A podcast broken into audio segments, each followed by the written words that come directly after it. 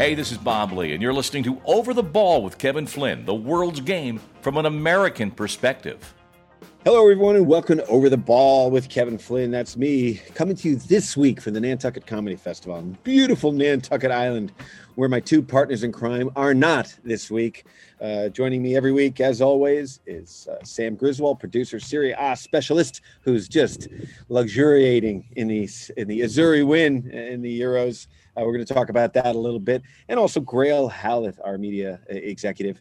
Um, who's got a lot to talk about as well because the numbers guys were very good uh, in these boy these last 10 days man our, our televisions were all on fire. So uh, busiest week of the year for me and uh, a lot of soccer. So I, I was able to fit most of it in but we'll talk a lot about it today. Our guest on otb will be mike Woitalla, uh, executive uh, editor of Soccer America. Mike has these great player ratings that we always check out, and uh, we kind of agree most of the time on what he what he says. He's not uh, not shy about getting stuck in and um, and talking about who deserves praise and who deserves a little bit of criticism. So, guys, before we get started, uh, so much to talk about. We're going to talk about the U.S. men's national team. Uh, their their real first test, I feel like, with Canada uh, this week, and we'll talk about that with Mike uh, a bit.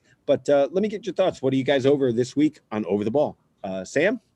Yeah. So one myth I would like to dispel, and first off, as you said, Kevin, I'm absolutely thrilled with Italy's win in the Euro. Uh, yeah. I thought it was a fantastic performance, the most entertaining Italy team I've ever watched, and they earned and, it. Tough road to toe in the way. Yeah, yeah, I, uh, just fantastic. Uh, what I'm over though is this sort of narrative that they came back from the dead essentially to win this tournament after missing out on the 2018 World Cup. I will certainly concede that missing a World Cup is is awful. And uh, in Italy, you know, the national team can captivate a lot of people's imaginations who don't necessarily follow soccer super closely. We had right. a family, for example, watching with us the final who, you know, they don't care about Serie A, but they love watching these tournaments. So the fact that they missed it obviously hits people really hard. But I would just like to point out, you know, in that round of qualifying, they were in a group with Spain, uh, to whom they finished second. And that Spain team went 9 0 1. So there was really no chance of them winning that group. And then they played Sweden in a two off penalty, uh, two off playoff, who are you know, proving time and again how hard a team they are to play against and break down. If you look at the two games, Italy absolutely dominated in terms of the underlying numbers, possession, shots on goal, etc., uh, and just got, I guess, a little bit unlucky. Uh, and to go back even further, in 2016 at the Euro, Italy were actually one of the best teams. They beat Belgium in the group stage, they beat Spain in the knockouts, both pretty convincingly, and lost to Germany in the quarterfinals. So yes, missing the World Cup was a huge, you know, disaster if you want to call it that. But this is not a team that came completely out of nowhere. Is is all I'd like to say. Yeah, look, and I always say when people say, "Oh, the U.S. didn't qualify for the World Cup," I said, "Hey, by the way, Italy didn't either. It's it's mm-hmm. not a given. I think uh, the U.S. got a little bit spoiled."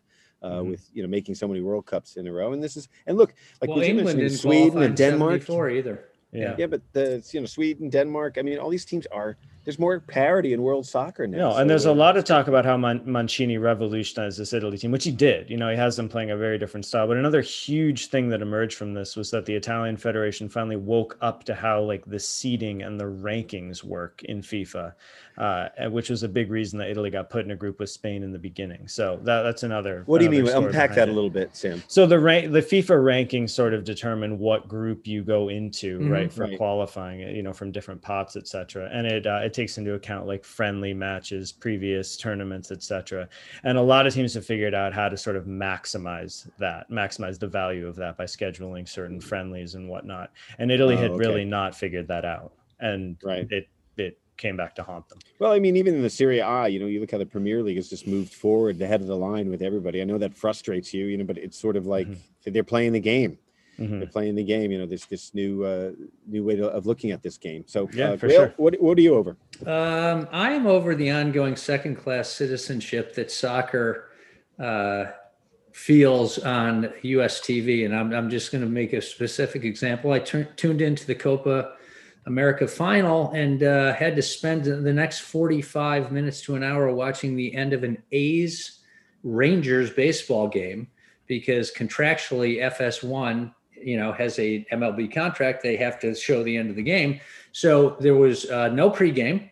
So Rob Stone, Alexi, and those guys must have been absolutely irate because not only was there no pregame, the game started on FS2 um, past the the time it was supposed to start, and then they had to move it over to SS, FS1, and that was all because we had to watch an Oakland A's Texas Rangers game that went into extra innings, and I was like, if this is not what soccer has had to face our We whole had to battle it all along. Yeah. exactly. So you're the media guy. Um, how does that? Because the numbers were much higher for the games, the soccer games, than they were for that baseball game. I Well, but it contractually, you know, uh, you know, FS1 has X number of games that they're contractually obligated to broadcast with Major League Baseball, and Yeah, well- and, and and and to its conclusion.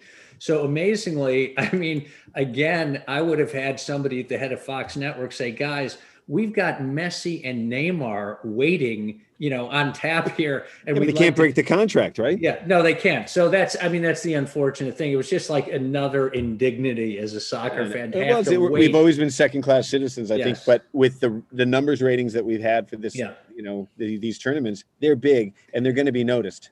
Well, and also, I'm just saying, if you're Rob Stone and Alexi, and they've been promoting the hell out of this game, and we not we we not only don't see any of them in the pregame, but we actually start on FF FS2, like you know, with the start of the game. I was just like, here we go. All right, there's a bar in Nantucket that I watched the game. It's called Charlie Nobles. We call it Chernobyl, and I watched the game. Perfect. and they they uh they were watching it in Spanish, so they saw the whole game. So uh, and no one ever changed it. So Yeah. uh, we got to be mindful of that too. So Yeah. all right, well, good stuff, guys. So we've we've talked a little bit about the Euros. Um, you know, I think we've talked about the Italian team. It's a great great look. Uh, you know, Italy does well. It's good for the world. It's good for the game. So it was nice. Now England, on the other hand, yeah, I had been really praising those guys because they're a new generation of English players. They're not so stoic and, you know, uh, I mean, I think the English, what, what is so annoying is they sort of acted like we invented the game and uh, we invented the game and, and, and you got to deal with it. We're the best and they're not the best. So, so here you have an English team, Sam, and you'll see this like in comparison to the Italians.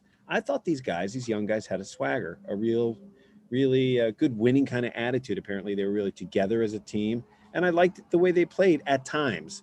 Uh, they shut down against the Italians though after they scored that goal, especially the second half. You agree? Yeah, I mean, I- in general, I, I like the trend that English soccer is on, and I, I'm Yeah. really, you know, into a lot of the younger guys. I, I wish we saw them a little bit more. Yeah, that was I mean, surprising. You know, I, I understand bringing Rashford and um, Sancho on late in the game because they they're good penalty takers, but I mean, I, I can't help but I see a little bit of the symbolism in bringing those guys on in the 118th minute in the final of the Euro when you know maybe they could have been used a little bit earlier. Sure. Um, but that said, it's hard to it's hard to question Southgate too much, considering that you know he got them to the final and they got to the semifinals of the World Cup, and you know it'd been a really really barren stretch for England. Uh, you know, Oh, leading yeah. up to that for a long time. but conversely, I feel like as hard as the Italian road was, the English had a really easy road there, and they were playing in Wembley, so it was all set for them, and they almost just snatched defeat from the jaws of victory. I mean, that's just the way they shut down and, and sort of started to play that old style again, just not lose,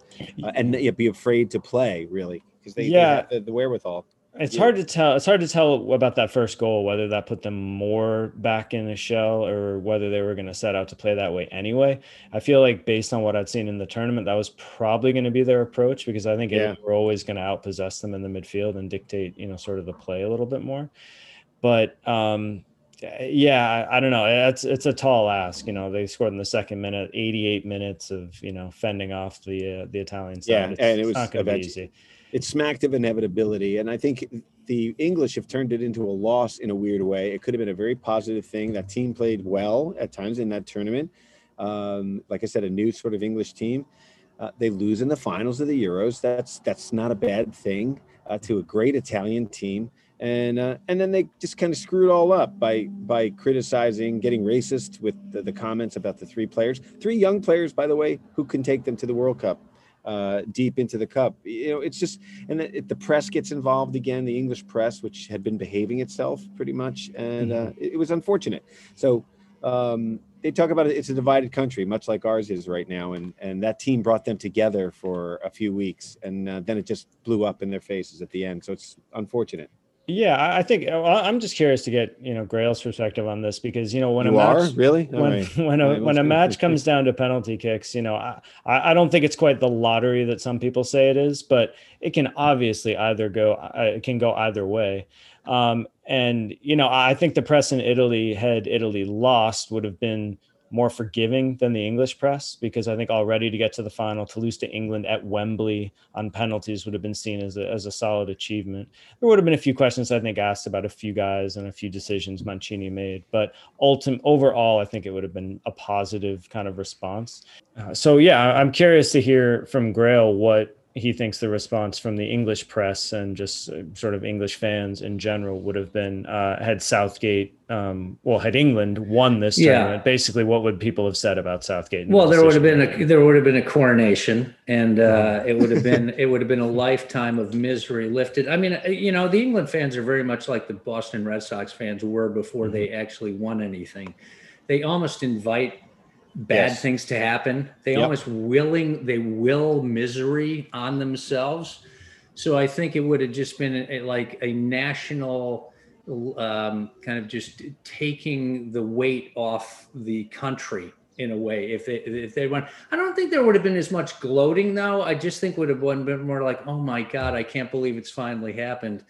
Um, and it was just you know look, as, as I said to you, Sam, um, Italy Italy deserved it because they played the best soccer throughout the tournament.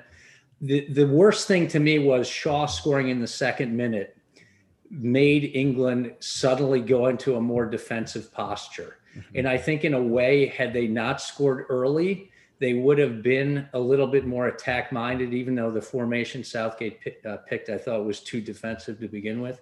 Mm-hmm. Right. But uh, so look, Mancini's a better tactical coach. I th- thought it became very, uh, you know, it was very obvious. obvious during that game. The way that evolved is Mancini knew kind of the strings to pull. Southgate, mm-hmm. not as much. I think Southgate is great with players. I think he's great with the press. I just don't mm-hmm. think he's quite uh, the tactician that Mancini is, and he was kind of outwitted in that match. Right, and just a bountiful amount of games for us to watch. You yeah. got the the Copa America final. You know, they did an NBA trick, which is to to just push two marquee players. And guys, I think we talked about it last week on the show. It's always a letdown when you sort of focus on two players because it's a team sport, especially soccer. Eleven guys, you know, it's uh, and and in that regard, the the two big stars didn't carry the day, but but Messi really carried the day uh, in so many other ways, and I think people want so to see great. that happen. You know, as a fan, I had so many friends reach out to me who are again kind of you know borderline soccer fans who just yeah. loved. Mm-hmm. First of all, I just think Messi is beloved by a lot more people than the Ronaldos and the Neymars of the world. It's hard to mm-hmm. not like Messi, frankly.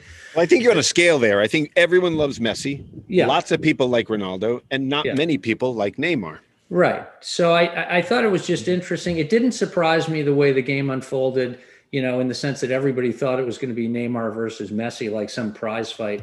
And it and it just wasn't. It was a very physical game. I've got to applaud the referee. Oh, I knew that because that game could have gotten off the rails at any moment. I mean, Otamendi and some other guys were going in like almost like doing you know UFC type moves, and uh, yeah, and it ends up being decided on one semi-broken play, long ball. You know, nice mistake, finish, nice finish. Yeah, mistake by the defender, but great first touch by Di Maria and great dink over the, over uh, over over Ederson, and that was the game. Now, I mean, that wasn't the whole game, but then it was Argentina playing. I thought really good defense. I got to be honest with you. I thought Argentina really stepped up for Messi.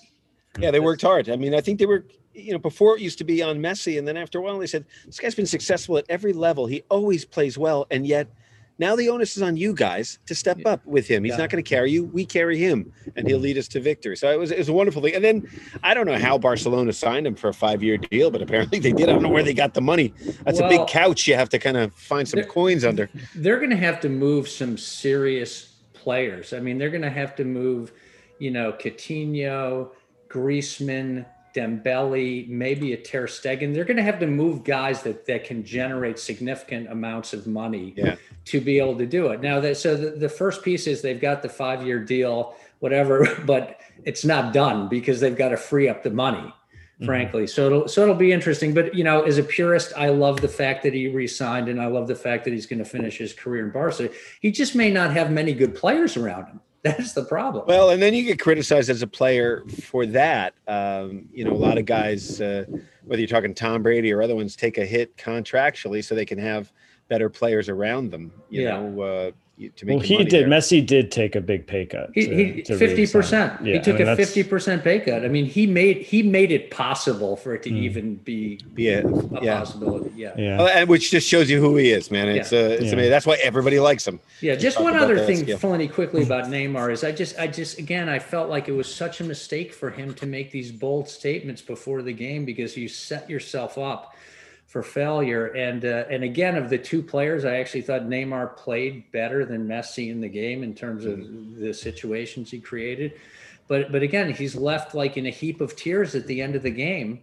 Because, because he's and, and by the way he he did flop about 12 times during the game um, Yeah, on- on you know, I mean, yeah, he's a, a, a, I guess that's just his thing, and I know he gets beat up, but it's it's the way it is. They don't get beat up like they used to. These players, you know, back in And the uh, ref did seventies a and very eighties. good job of managing that because that was right on a knife's edge of becoming like six guys being sent off over the course of that game. It was Mm. really, really physical. Interestingly, speaking of how much everybody loves uh, Messi, apparently there's a big faction of people in Brazil who were really rooting for Argentina in this game. A, because they were really against the fact that Brazil agreed to host the tournament, and B, yeah, and B, just because of how much they love Messi, and it became quite a big like you know talking point.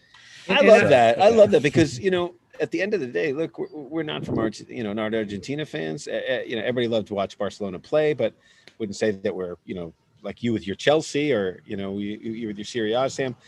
You just, no matter where you're from, you watch that man play, and you're like, wow, it's just Yeah. wonderful to watch. It's just incredible, and that's you know the purity of this sport that we uh, that we love so much. And it was for so an Arg- great. for a Brazilian to love an Argentinian player. Oh my God, that's Yeah. that's huge. And I was even pleasantly surprised at how much it meant to Messi. I, I was not prepared for the joy for him to show. Like it just shows like how much this has been weighing on him. Mm. And it was great to see his his fellow players just totally celebrating with him. I mean, it was just a great moment, I thought.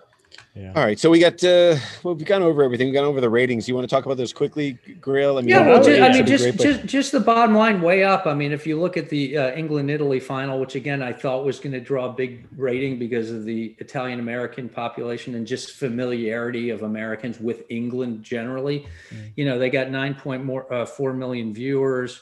Uh, the the rating itself on ESPN was 6.5 million. It was 46 percent or 43 percent over the 2016 Euro final. Uh, so if you look at just comparatively everything versus 2016, way up Copa America did a really good uh, rating for their final 5.3 million on FS1 and Univision.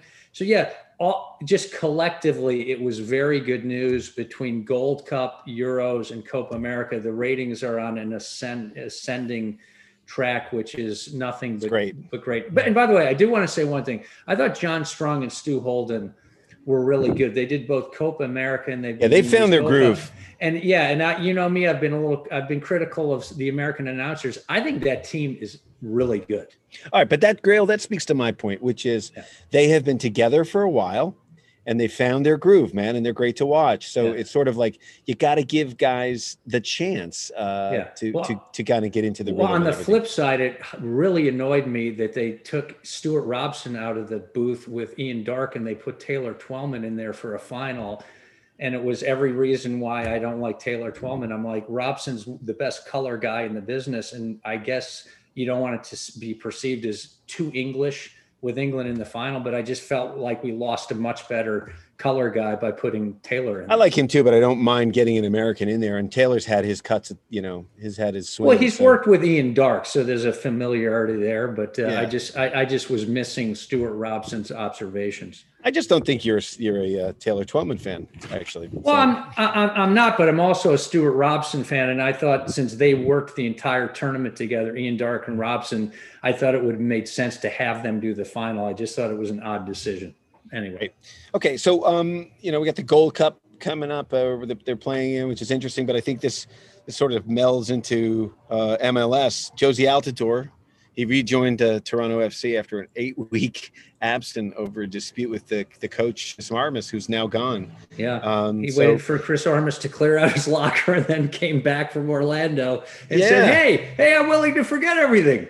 Well, and you pointed this out uh, when we were off air, Grayle, about his salary is three point six million dollars. It's two times that which Bradley's making. So, uh, you know, I, I, don't know what you feel about. I think he's at the end of his career. I don't think well, he's going to be called up to the U.S. Men's National Team.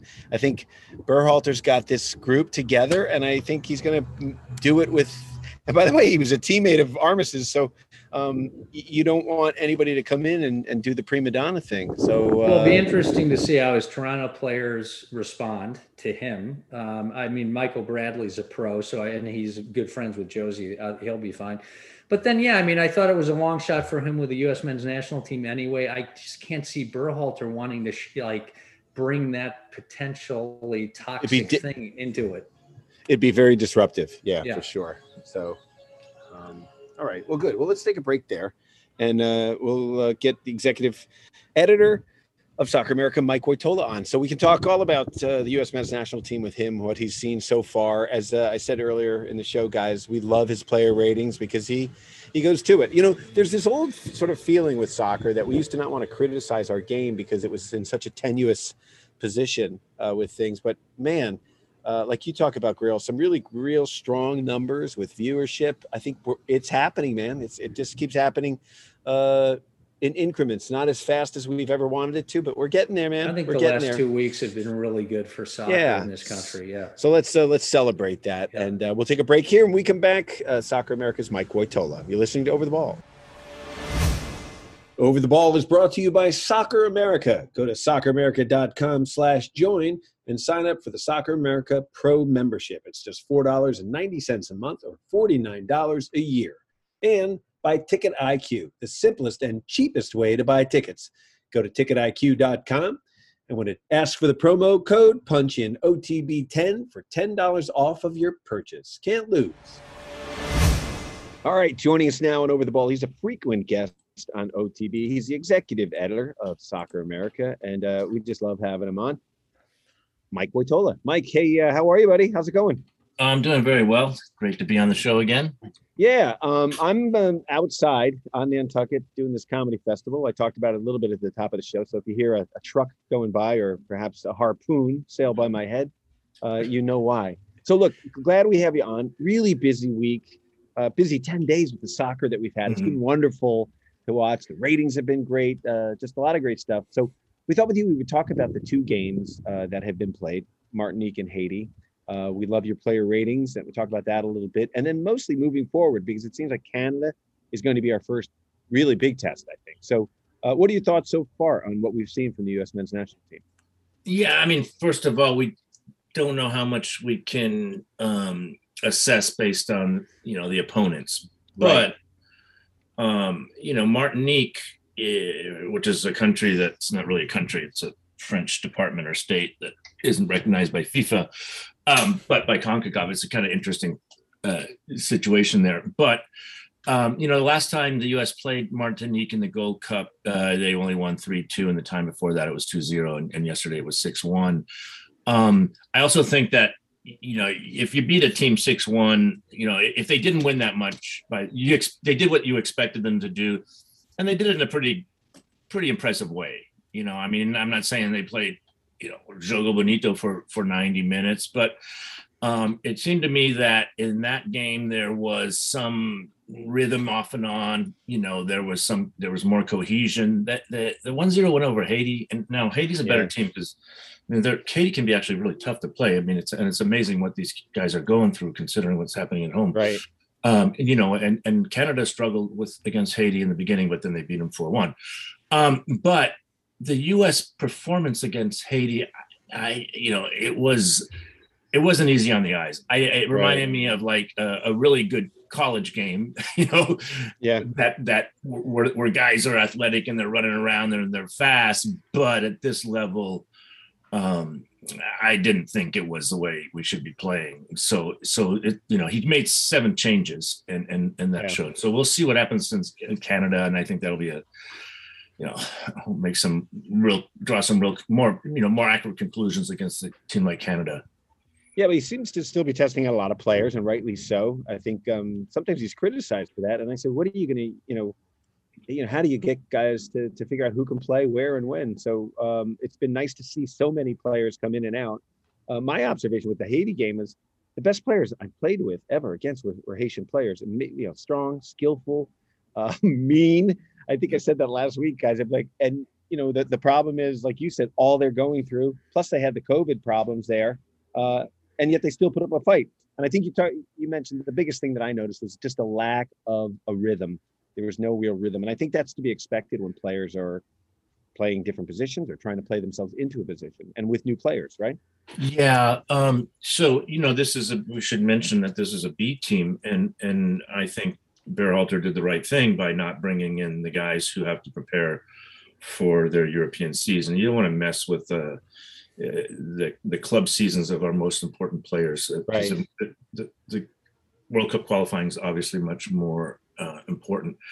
Um, but they, you know, I thought uh, Busio did a good job of. He did the bit where he goes and passes with the back line, which is the beginning of the buildup. But he also yeah. found the, you know, penetrating forward passes. Where in the yeah. other game you had you had either you either had backward or uh, vertical, or what is it, backward or side to side passes. Vertical. And then if the pass went forward, it was kind of a you know hopeful ball that they hope someone would run onto. Where I think Busio, um, uh, Roldan had a good game, and I think Williamson actually had a pretty good game too. Um, Sands, I don't know. Zimmerman is an interesting player to me. You guys can comment on him. Mm-hmm because I, am a fan of his. Been, I'm a fan of his, Mike. I think he might be a candidate for that. Well, I've been liking him more than I expected. Um, yeah. And and Sands, you know, he was pretty impressive too. He was a central defender who didn't foul. Both those guys brought the ball up in a sensible way a couple times. So, you know, again, Martinique, we'll see how they do against Canada. So I, I was really impressed with Busio. Uh, you know, I thought he had a, a vision. Like you said, he made some good penetrating passes. He split the lines a little bit, uh, played very confidently and calmly uh, in that midfield position, checking back to the ball. But what's this, the background in him? I don't know a lot about him.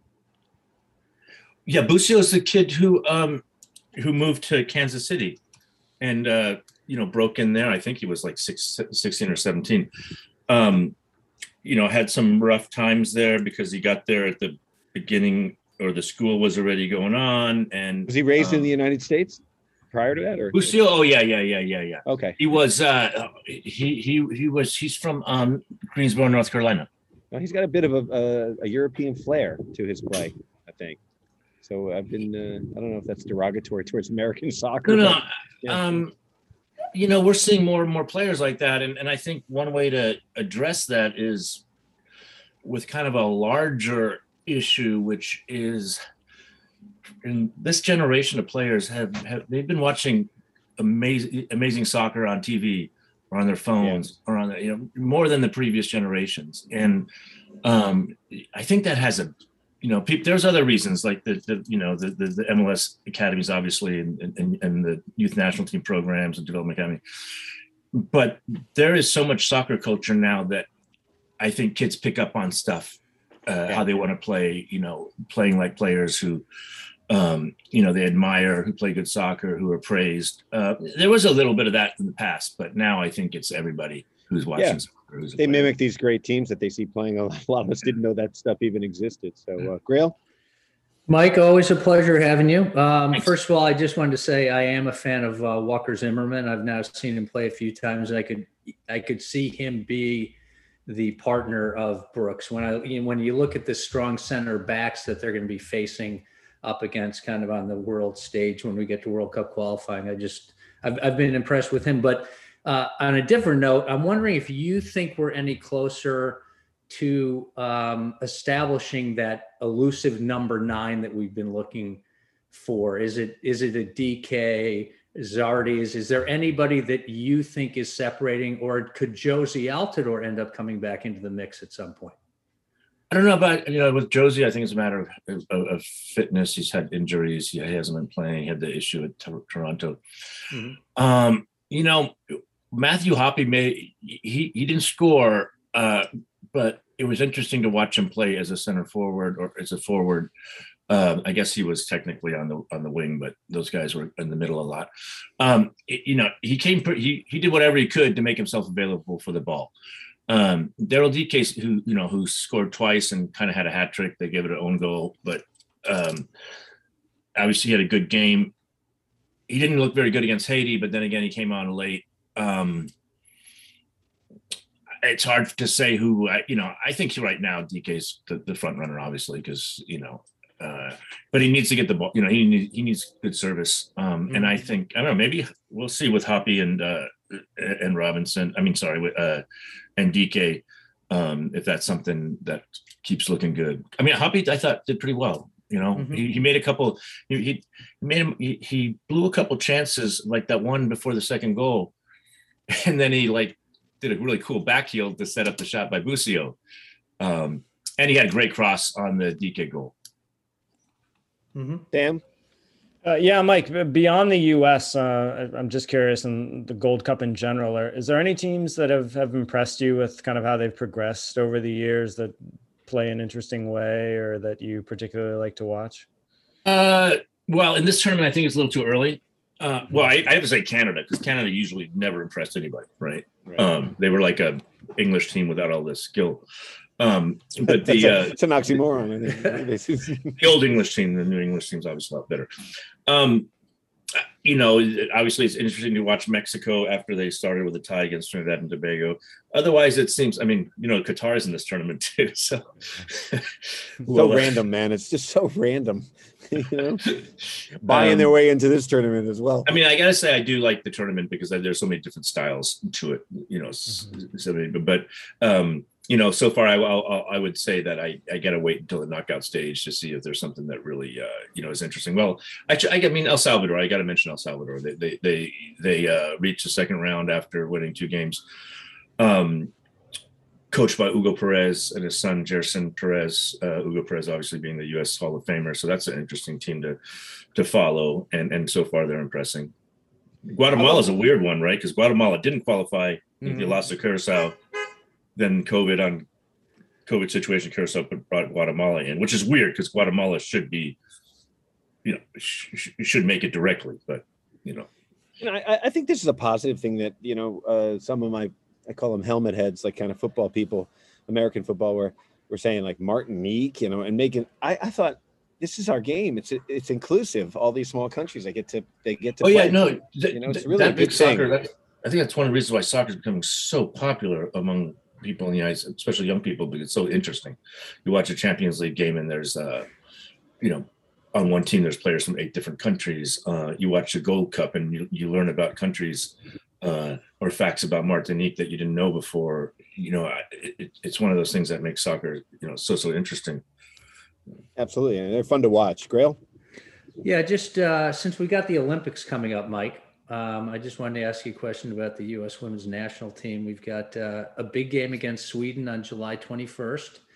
I'm a little concerned. Rail's about, nervous about this one. No, no, I'm, I'm a little concerned about the underperformance of some key players on our teams, and your player ratings have kind of supported that as well. I'm just as we as we kind of all eyes are towards that match. Just curious what your feelings are about a Rapinoe and a Morgan, and just how the team, unbeaten as it is, how it's shaping up entering this uh, the Olympic tournament. Well, it this is an interesting tournament because there's only 12 teams, and the teams that I think have the best chance to really challenge the United States aren't there. Mm-hmm. Um, that would be France and Germany, and you know Spain's up and coming, and that's because the Europeans use the Women's World Cup as Olympic qualifying. You know, uh, they do that because they have a European Championship that takes up the other dates.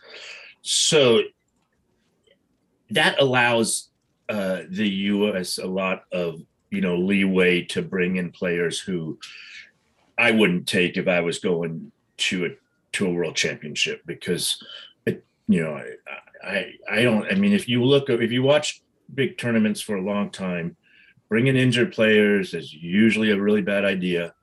Um, you know, uh, usually you want player you there's a certain age average that usually wins, which is around 26, 27.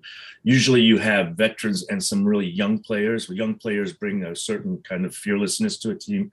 Um, I, you know, they, they, they might get a break with the extra uh, expansion of the roster. Mm-hmm. Um, that's going to be huge for them because I think two or three of their players are just are not going to be there. Tobin Heath is probably the only one uh, of the older players who you know I would probably take for sure. The other ones I just not sure of. Not that they're not good. I mean, they could have a great tournament. Maybe Pinoe could have a great tournament, but um, you know, just historically speaking, they're a little bit on the you know not the kind of squad that you would expect to bring to a world championship. An Olympic team, yeah, to to sort of you know put players in. Basically, what Berhalter's going through right now. Um, let me ask you a question. It's been you know the last ten days have been great for soccer people, all these games to watch, but the ratings have been great as well. You talked about young people. Is that what you was sort of attributed to the greater exposure with Premier League and and uh, Serie A? And, yeah, and Paul Kennedy at um, Soccer America had it. yeah. That's him now. He's going to get it.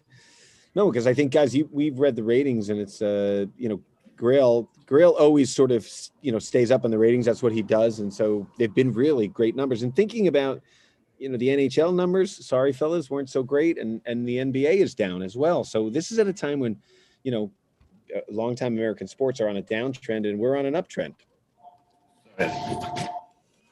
That's your, that's your Yeah. I'll, Mike. no, I'll jump in and, and we'll let Mike jump in when he returns. But yeah, Yeah. It, the good, the good news is just the increase over, you know, tournament over tournament. So the difference between the 2016 Euros versus this, when you're up 35% in ratings, I mean, Yeah. it's it's all been a great story, by the way, for the networks, which is And Yeah, I I tell know. you, that- yeah, The- guys, I was just going to say, I people are asking me out here uh, about the games, and usually that Yeah. only happens during the World Cup, and so I was really excited that you know they were talking about the Neymar Messi matchup, you know, the, the Mhm. marquee Oh, yeah. sort of names. They were talking about the Euros. It was really it was really fun, and so many clueless fans that were at the bar that I was watching the the English final uh, with Italy on, and you know they knew nothing about the game, but they were big English fans. And I asked the one woman why, and she said, I watch the Premier League with my son every Saturday Mhm. morning. So I said, this is a really good thing.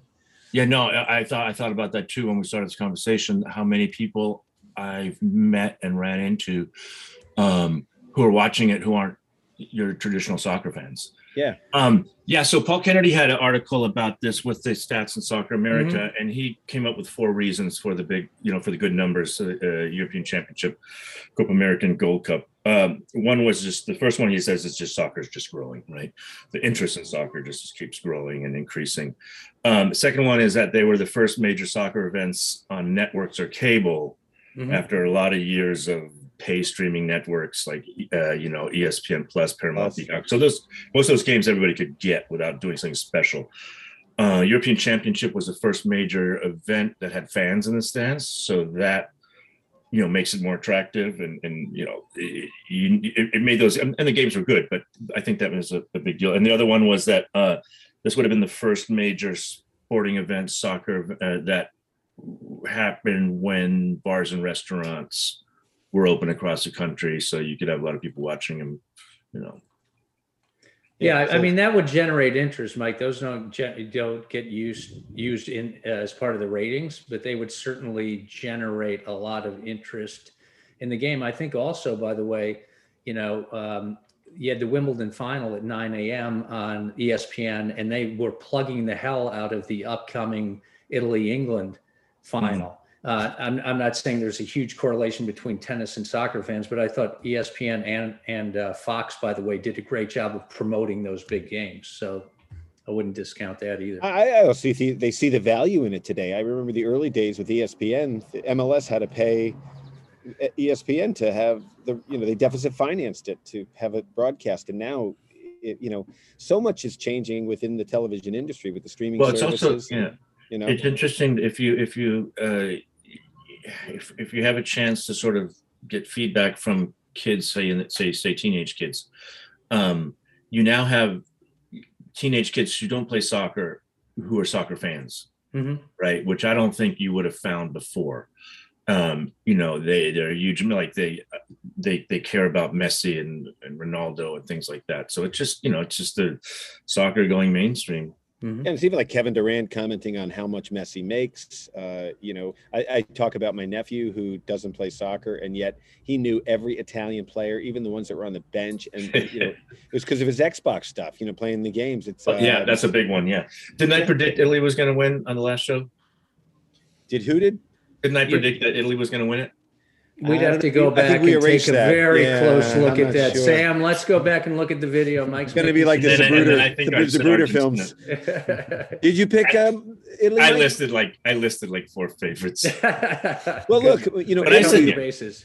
Sam is a huge, uh, you know, Italy fan, Serie A fan, and I think, uh, you know, looking at what they went through to get there, they they deserved it, and Absolutely. They, Oh, had, yeah. they had a tough road to toe, and I think the English had an easy road to toe. And you know, look, I, I said this at the top of the show. Uh, I, I didn't want to live in a world where the the English were going to be bragging for another couple of years. It just it was they ended the way I thought they would end, um, but you know, and then so so sort of poorly with the the abuse that the players got. The young guys who actually could lead them to a good showing in the World Cup, they've just they've just the press and the people have just kind of squeezed that out again. It's just always they can't get it their Well, own I way. mean, I I think England would have done better with a different coach because they now have some you know interesting creative players who he reluctantly put on the field, and then he put and then the way he chose his penalty kick takers was Mhm.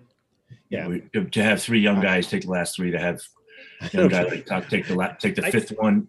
You know, how can he be taking the fifth one? If Southgate had the tactical mind of Mancini, he'd be the perfect coach because I think he's actually a great coach in terms of the issues around the players and stuff. player management, yeah. Player management is fantastic. Yeah. He's just not the tactical mind. But this whole thing about um, like what the Germans did in, in two big tournaments in a row, which is keep these veterans on the uh, on the field and put Yeah. in the young guys for the last couple minutes or the last couple seconds. You go back and watch France at the 2000. They won that. It, the, France won the 2018 World Cup because Deschamps believed in young players. Right. You know, while the like Mexico and Germany are using these old guys. Mhm. And I think in the Euros and uh, in the World Cup, players are tired anyway to begin with, and then the play is at even a higher rate because it's such a shortened tournament, and guys are coming off their big season. So young guys kind of you know have that extra gear at that age. So it's uh, so maybe and then to put anybody in that late um, is tough, it, whether you're a veteran or not. And then Harry Maguire steps up. I'm like, what what world are we living in? This is bizarre. he He, moved it, it. though, man. Yeah, he buried He it. Um, Great one. he was determined. But I, I think you're right, Mike. I was very surprised. This group of English players are a new generation where they have that cockiness and swagger that you want a team. Well, yeah. I, I think it traced. You probably traced it about ten years ago, where the English finally did what they should have done. You know, sixty years ago is realize that what they were doing for hundred years needed to be updated Right. and start focusing on the technical. And then they had those great youth teams that won the U17 World Cup and the U20 World Cup in Yeah. a few years back. Um, you had all the foreign influence, right? So you have kids Yeah. growing up watching um, the best teams in England played non-English soccer, so that Exactly. had influence, right? Um, and then so now you, I mean, you think back of watching England teams in the past. Th- This team was the, the, the early games not so much, but then later on they play. You know, there's pretty good soccer there that you wouldn't have seen before. You know, people will go nuts in England about you know Gazza or Rooney, like go crazy about it yeah, yeah. if those guys played for Argentina, they'd be just another player. Like Beckham, like Beckham would be like just another Argentine player, but because something special was so rare in England, they went, you know, crazy about that. And now you've yeah, got but, but he's really of- handsome. He's really handsome, Mike. So he gets But how about like the Azzurri? I mean, Sam's. I mean, the Italians can play. It seems to me. Uh, these are my thoughts. Are just that they can play any style they want. Uh, Well, but- and- but they were better- I mean, they were a different Italian team. They, you know, they attacked like yeah, Italian teams have never done before. right. You know, that was cool. I mean, Italy's always been an, you know, has always been a great tournament team. You know, super smart. Sometimes it seemed like they would only do just as much as they needed to do. yeah, yeah, exactly. you know, It's just like, well, why did you do that at the beginning of the game? Why do we have to wait here for the whole? But, uh, but this was a different Italian team. These guys were fun to watch. They Yeah. attacked. They were creative. Um, you know, there was only one game where they kind of did a little bit of time wasting, but you know, people, I think that's overblown a little bit. But no, that was a fun. They totally deserved to. I don't think anybody in the world would think they didn't deserve to win that tournament. if Is, you look is Sam, Sam, is the criticism the same in Italy uh, that like maybe the Brazilian team faces, where they, if they win, so what? But they have to win in a in an entertaining fashion. Doesn't seem like that pressure was on there, but like to Mike's point, this is really a new Italian team as well. Um, yeah, yeah. No, th- there's not the same pressure. I wouldn't say there's the pressure to win, certainly. Uh, yeah. Above all, I think in this tournament in particular, Mancini was given a ton of credit for making the country kind of fall in love with the national team again after missing the World Cup in 2018. Uh, and I think the biggest key to that was that he put together a really attractive, fun team, and he needed to because basically just rolling out another kind of run of the mill Italian team just wouldn't have captured the imagination. And they really needed something to kind of jumpstart that energy after missing the 2018 World Cup.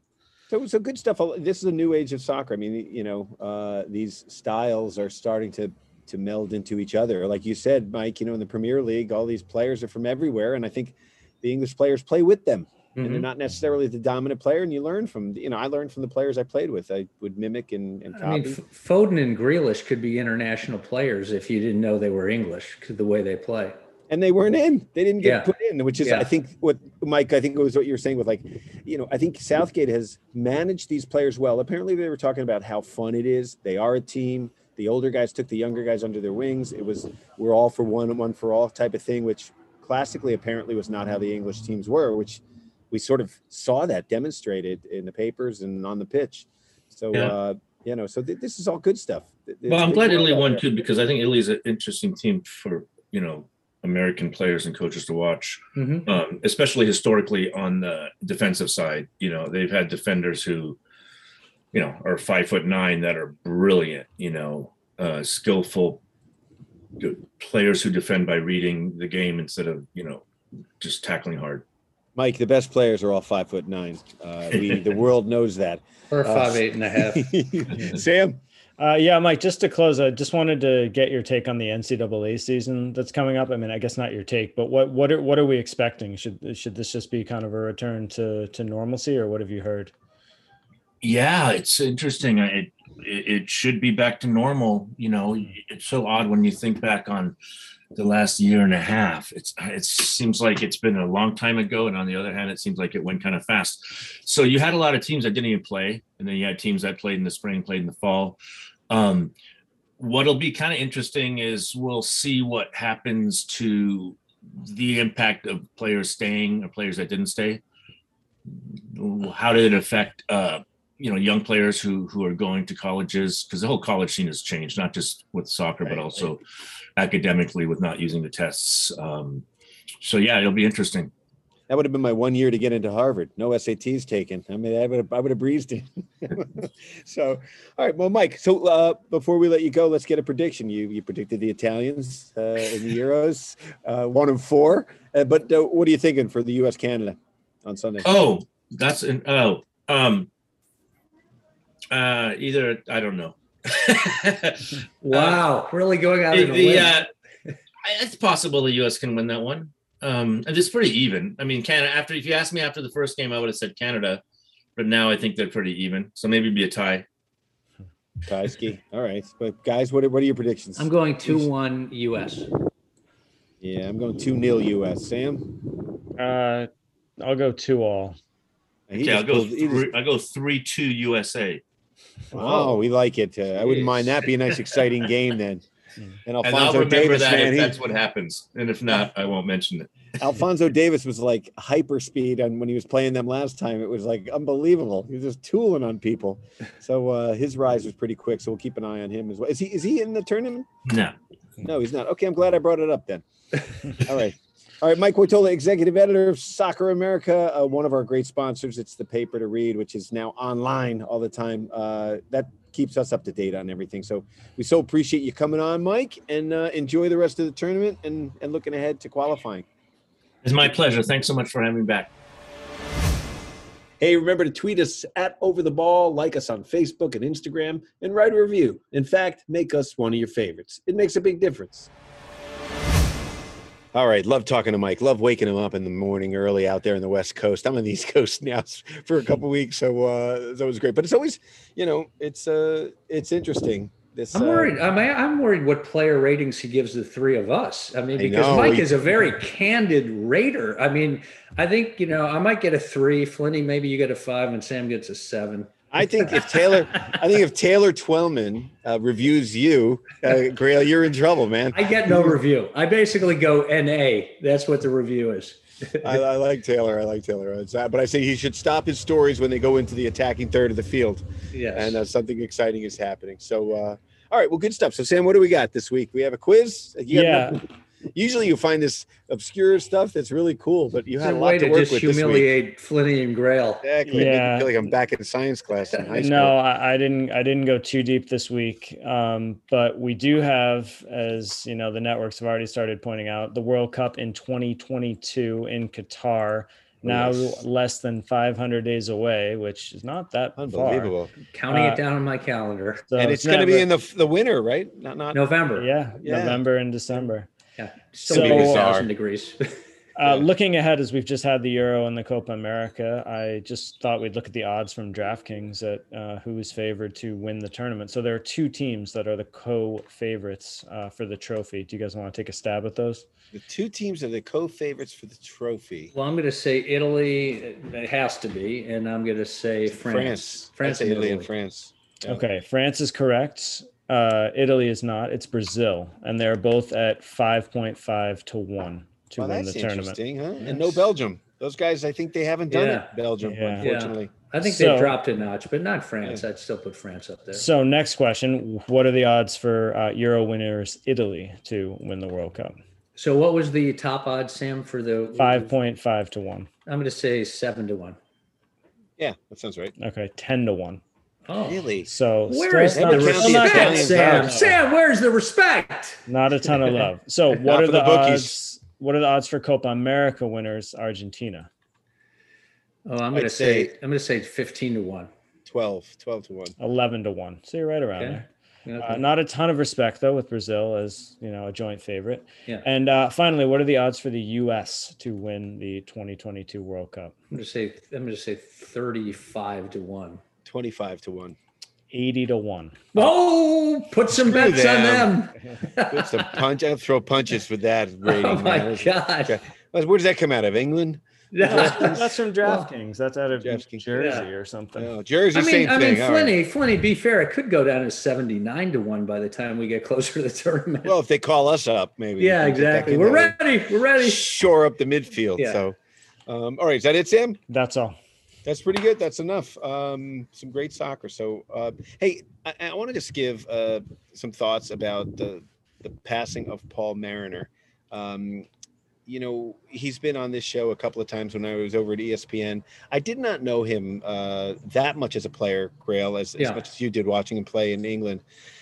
What I, I felt like I knew him my whole life when I when he came into the studio. He gave me a hug, said he listened to the show, and just what a what a cool guy. Uh, and he's done a lot for this game in this country. I have loved these English guys who've come over and they've made their lives here, Mm-hmm. uh, raised their kids here, um, helped out, coached, and his expertise. and I heard one story about Paul. He was very funny. yeah, Um, very dry. didn't Very get to dry. have didn't get out to have beers with him, but one day a mother came up. He was training a bunch of players, you know, young American players, and this is back in the '80s when the skill level was not uh, incredibly high, especially for the little ones. And every parent thought their kid was going to be the next Premier League player. Um, and the mother walked up to him and said, um, "You know, why is my son not playing?" He said, "Well." Your son's doing very well. We're, trying to teach him the game, and she, she goes, "Well, he's he's phenomenal." And she, he goes, madam i'm i'm just at this point trying to teach him to juggle you know and and, she was like uh, oh it was just, it was just very funny and um guys who uh, a lot of young players that i know who are now older guys like us uh you know attribute a lot to him he used to Yeah. spot for different players and uh, just he was a part of espn fc and he was over there and uh, i asked him to come on the show twice and as busy as he was he said absolutely and came on both times so Yeah, and Stevie he's a- Nickel he's a lost. Stevie Nicol gave a very heartfelt uh, tribute to him on ESPN FC, and uh, yeah, just a wonderful guy, great player in England for Ipswich Town, which was a great player in the first division in England in the 70s and 80s, and he played for uh, Sir Bobby Robson, who put Paul Mariner on a pedestal as one of the best players he'd ever coached. So he had serious game. I think he actually worked under Stevie Nicol at the New England Revolution yep. as an assistant coach. But yeah, just a very understated guy, very funny, drippingly, you know, just dry. The, the sense of humor was so dry. But uh, yeah, just a big loss. 68 years old, way too young, obviously. Way too early. Yeah. And uh, yeah, it's I, I, don't know. I did not know he was not well, so yeah. I don't know what's a better situation. Whether people know and you can say your goodbyes, or or if you know, he let, let he let know. them know that he had brain cancer. I think about a year ago, and they just yeah. said he handled it with such amazing grace and dignity. So. Uh, so all right, well, so I thoughts and prayers to his family. A, a great, uh, a great player, a great person, and he will be missed. Um, here and and uh, and everywhere else. So uh, okay, that's all the time we have today, everybody. Uh, on over the ball, I'd like to thank our guest Mike Woitalla, and again, thoughts and prayers out to the Paul Mariners family during this difficult time. For Sam Griswold and what's your name, Grayle Hallett, listening to Overball. We'll talk to you next time, everybody.